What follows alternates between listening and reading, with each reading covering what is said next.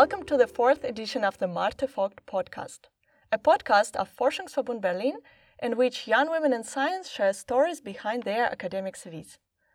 I'm Natalia, and today I'm happy to introduce you Dr. Elisa Palacino Gonzalez, a postdoctoral researcher at the Max Born Institute for Nonlinear Optics and Short Pulse Spectroscopy, and also one of the most humorous theoretical scientists I've met. Elisa studied chemistry at the University of Extremadura in Spain. She holds a doctoral degree from the Technical University of Munich in the area of theoretical nonlinear optical spectroscopy of molecules. Now, as a postdoctoral research fellow at the Max Born Institute, she develops theoretical descriptions to investigate how molecules behave after interacting with light. For that, she combines ab initio calculations and quantum and molecular mechanics methods with a simulation of nonlinear infrared spectra. When she is not busy doing hardcore theoretical calculations, she is either playing guitar or writing jokes and performing them on stage. Enjoy the episode!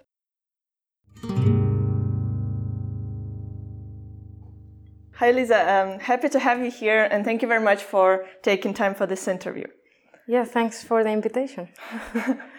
so you are not that regular chemist that uh, who mixes solution in flasks and wears a white uh, wears a white coat in, in, the lab. You're a theoretical chemist. Can you maybe mm -hmm. explain what exactly that means? Uh, so uh, what I like to say is that uh, theoretical chemists, in my opinion, it's like they are in theory chemists. theoretically chemists. Uh, yeah, as you said, it's not really a conventional view of a chemist that you're in the lab, and so so in general, theoretical chemists uh, use methodologies, theoretical methods to approach chemical problems. Um, this is in general what a theoretical chemist do. Usually, stays in an office in front of computers and. So you do a lot of calculations and modeling, I suppose? Uh, yeah, so I'm basically uh, coding mm-hmm. most of the time, which is basically like a set in the lab, I would say, mm-hmm. for an experimentalist. Yeah, so as you said, I'm in theoretical chemistry, and more specifically, I work in the field of theoretical spectroscopy. Basically, uh, what I do is to um, yeah, so as I was saying, uh, theoretical spectroscopy basically uses methods from quantum chemistry and quantum uh, theory to set, I would say, tools to um, understand chemical problems from spectroscopic point of view. So I develop, I would say more specifically, I develop methods, mathematical methods, based on the interaction of some molecules uh, that I'm interested into with light mm-hmm. pulses. So very very short pulses of uh, light, and the, by the interaction of these pulses with the molecules, you can learn about the behavior of electrons and nuclei in specific conditions. So this is, I would say, the most general goal. Mm-hmm. And why did you choose this field for for your research? In my case, so I chose to be a theoretical chemist because I think I'm not uh, very good moving liquids and in the lab, and so I can break and make everything explode, and so so I think I'm more safe between computers, and people are also more safe if I'm among computers um, yeah, and I also prefer to solve problems in a paper rather than being maybe most of the time in a lab and then going to paper or something. I prefer to be 100% on the paper.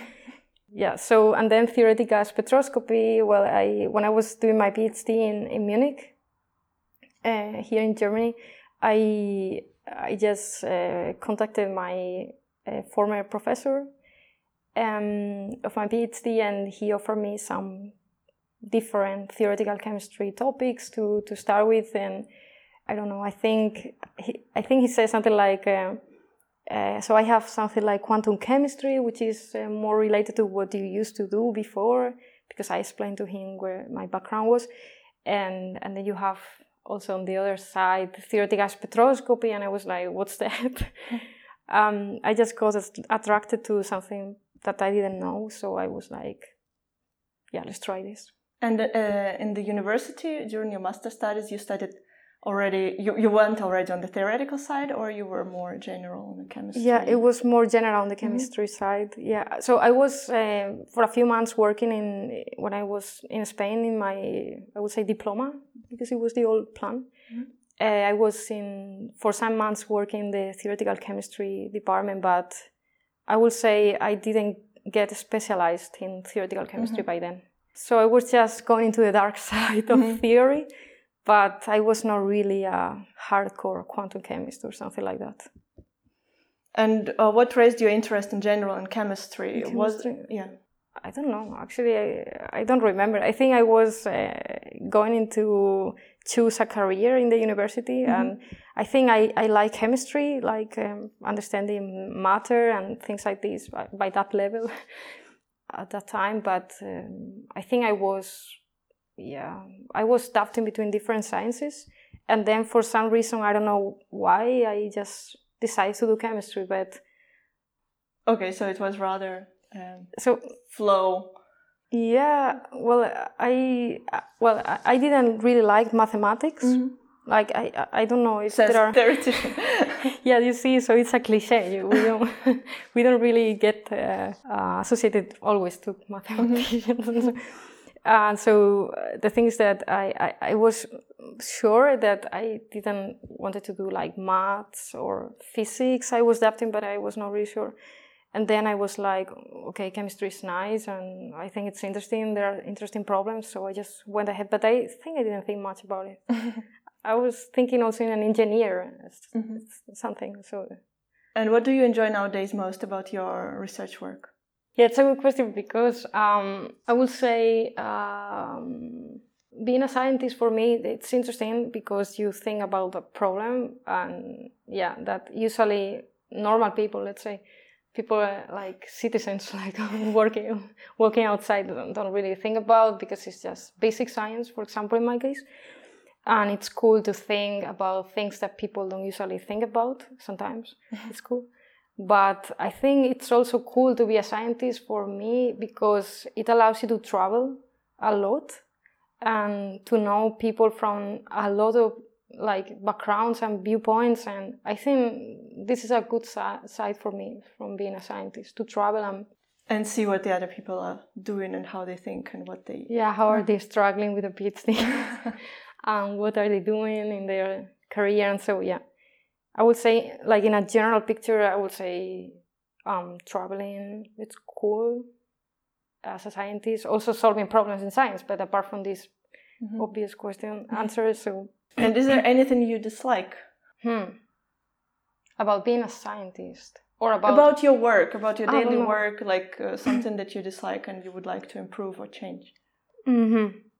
I don't know how is it in the rest of fields of science and and research, but in my field, um, I would say um, people. I had the experience that people are very much focused on on work and not really into uh, other activities. I would say I don't know how is it, for example, in biology mm-hmm. or in other sciences, but for example, in theoretical chemistry and physics, um, I had the feeling that um, people are very much focused just on on on, on science and they uh, don't have interaction with other things. Mm-hmm. like for example i don't know um, uh, it's difficult for me to find people with other interests let's say.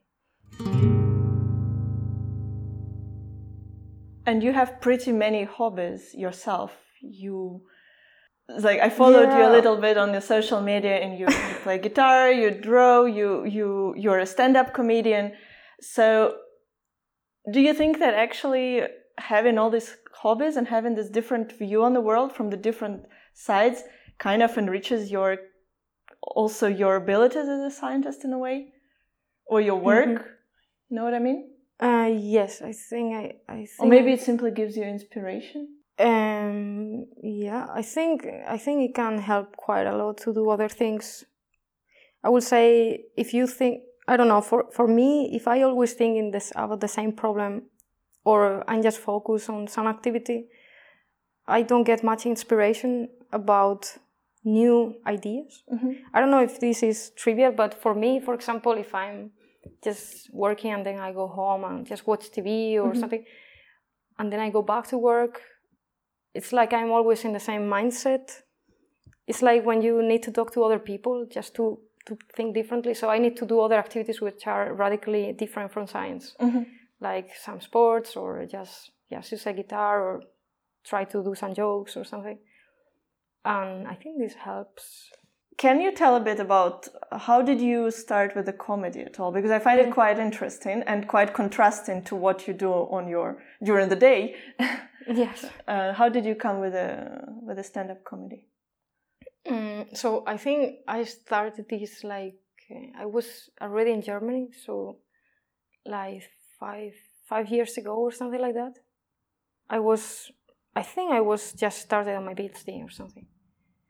Um, or I was up to start, and I, I just saw I don't remember where, but I just saw some advertisement about uh, open mic session for stand up comedy or amateur comedians. I don't know people trying to do some jokes and so, and in Facebook or something like mm-hmm. that so by that time i think i was lacking of i was i was lacking a lot of um, uh, comedy i would say. I was uh, like uh, saying why I, i'm not really doing a lot of comedy or something like that? Because i'm doing like silly things since i was born probably or something.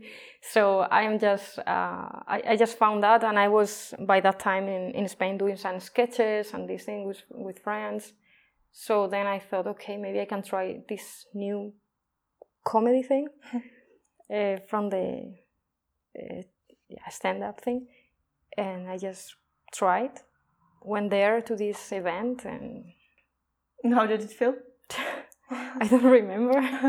How was it? I think they didn't throw me tomatoes, so it was fine. so you're still here. Yes and then you proceed with this uh, and uh, do you still um, well now probably not but mm. did you make other uh, open mics or uh, yes then i mm, yeah then, then i i continue like i said okay it didn't went that bad so hmm, maybe after my phd day i should go uh, in these kind of clubs mm-hmm. where nobody knows me to try to do something about uh, to try to say something about I don't know, uh, normal situations or working situations or just my thoughts in general. And let's see if if people find me funny because I actually didn't know if I was funny, but just some people told me, "Oh, you you're funny," and I'm like, "Really?" so so I was like, "Okay, let's try and figure out." And yeah, and then I really like it because um, I could try to give my point of view on things, and sometimes I found that people laughed, but other times people didn't laugh. So it's like cool because you see, um, you, you like you express your point of view, and then you understand uh, how you express to others, and so mm-hmm. I don't know, it's cool. And uh, you said you make also jokes about your working situations and stuff. So you kind kind of the, the your scientific work gives some uh, food for your jokes. How do people mm. react on that? Yeah, um, so I try once, like a few years ago, I tried once to do it like a mini geek or something. Mm-hmm. Um, it was like a scientific event. So all of them, all the public was uh, basically theoretical physicists and experimental physicists, and uh, and it was like a yeah like a gathering of PhD students presenting like in a I would say, relaxed way the mm-hmm. research. So I was like, okay, let's try to do also some comedy, yeah. So um, there was some kind of social event, and I went there and I performed. And I, I don't know, I, I chose topic was which was not really scientific, and nobody. So it was really awkward silences, even within this uh, audience. Yeah. So so the topic was not really scientific. Ah, okay but I wanted just to, to try some jokes and then they didn't get or something. Okay, I understand. So you, you performed it for scientists, but uh, yeah. it was a bit. Uh, yeah, so then I didn't thought. work out. Exactly. So then I thought, oh, maybe I should try to do science jokes to, to the public, which is scientists. But then I don't know, I, I still didn't find, didn't make, I don't know. For me, it's very difficult to make scientists like in my field to to make them laugh. Does your colleague know about your hobby? My colleague. Yeah, my, your colleagues. Ah, your my group in general. Yeah. Uh yeah, I think they they know. Mm, do they say something about this? What is their uh, reaction so, to that? Mm, so I don't know really many people who like to do stand-up comedy. Mm-hmm. Like they they they feel like they always say I'm not funny or something. Mm-hmm. I don't think I'm either funny, but I don't know. Maybe some people don't feel comfortable in a in front of a mic or something and so I don't really find people who who share this activity mm-hmm. in in science. So they always kind of get surprised, like they are like, "Wow, really? You do, you do jokes or something?" And I'm like, "Yeah, I try."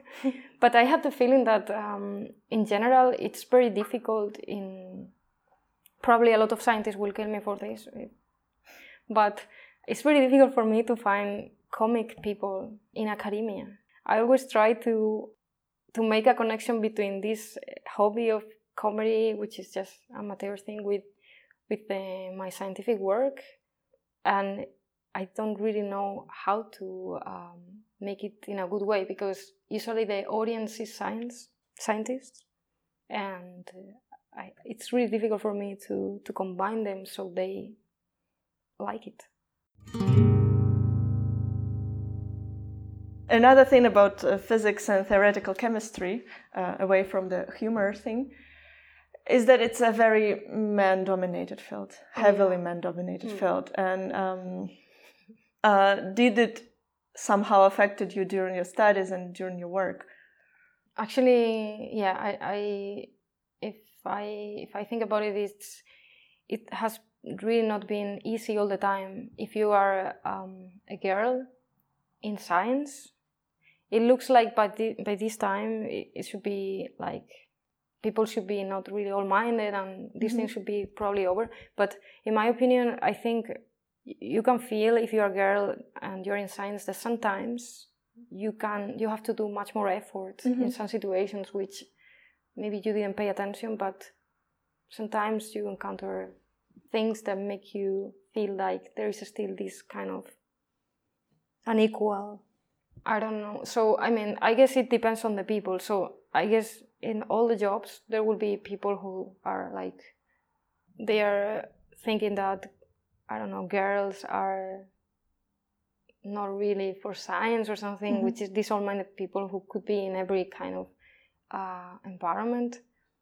Uh, so also in science, you can find these people, but of course the other the other kind of people. So the things that um, I think being in a field which is um, mainly male dominated makes everything to, uh, to to be very likely to to find strange or awkward situations if you're a girl in science. I don't mm-hmm. know if I explained correctly. What I mean is that because usually girls are not going to another girl if it's a female dominated field or something you're not going usually to find likely situations for these um, inequality to, to mm-hmm. happen, right? Because usually, for example, if you go to a professor and it's a woman, chances are that she won't be. Um, she won't treat you differently because you're a girl, mm-hmm. yeah. Because she's a woman. I don't mm-hmm. know. I mean, it can happen also with guys, but what I mean is that in a male-dominated field, I had the feeling that still nowadays, some people think really all-minded and if it's maybe not really male dominated, it could also be that these people are there, but it's more likely that um, because you see that, for example, you go to a conference or I don't know, you yeah, you go to a conference and in my field there are 70% or 60%, 65 or mm-hmm. something mm-hmm. guys. When you go there, it's like you are probably one of the only girls in the conference which is cool because you always get the individual room. that's a very cool thing. At least some advantages. Yes, but yeah, but, but then you see, I don't know, you you cannot find that. Uh, wow, look at this girl giving this talk. Mm-hmm. I would like to, I don't know, maybe it's a professor or something. I would like to be like her or something. It's always a guy. I don't know. I think there are two things. One's that the one thing is that the you can find like all-minded minded guys that thinks this way, like against women, which I think it happens unfortunately nowadays, um, even in, in in some small percentage.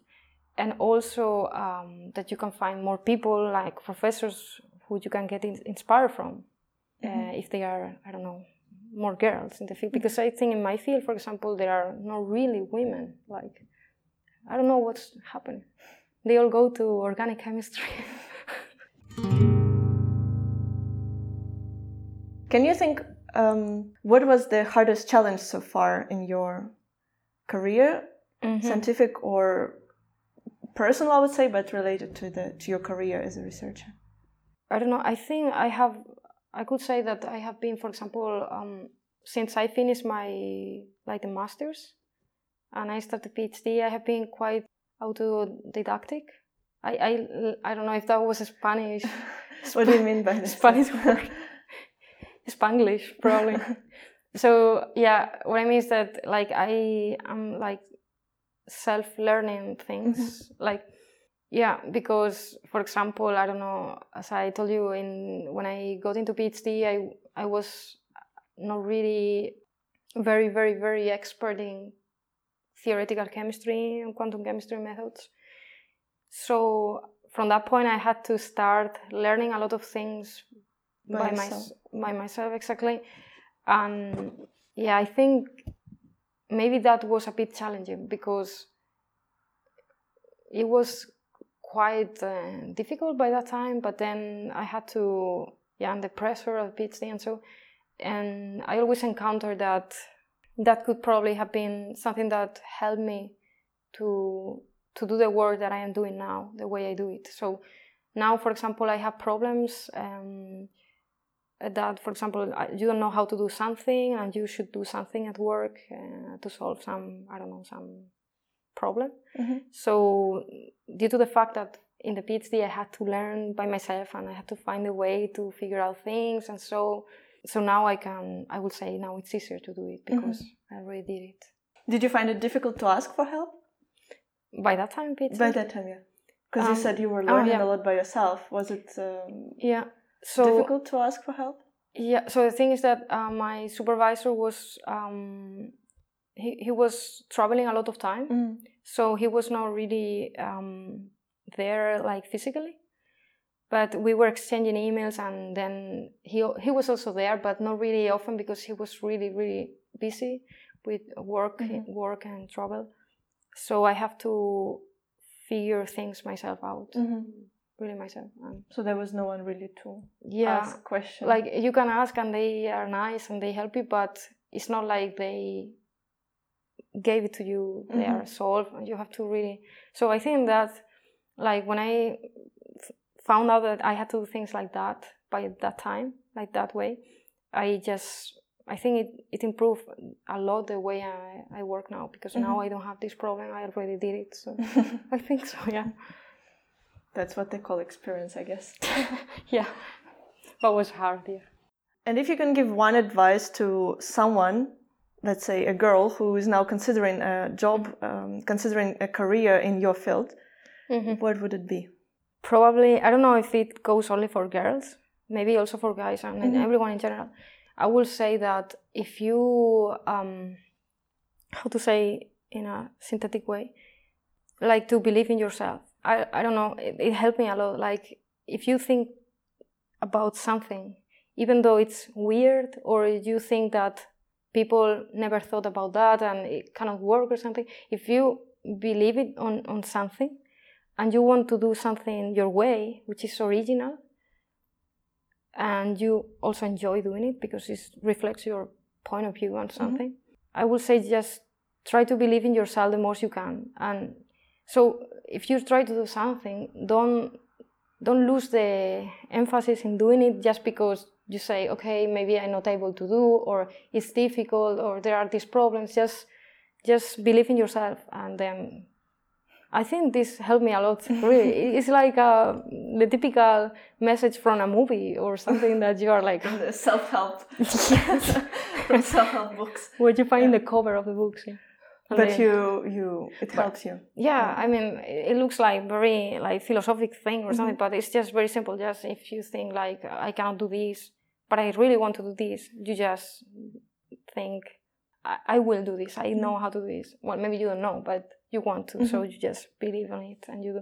And if you find problems on the way or something like professor, which is uh, very um, how to say, usually PhD students say that the professors can be very um, controlling, mm-hmm. so so even if you get mm-hmm. frustrated and so just just think about the final goal and just try to do other things on the way to enjoy.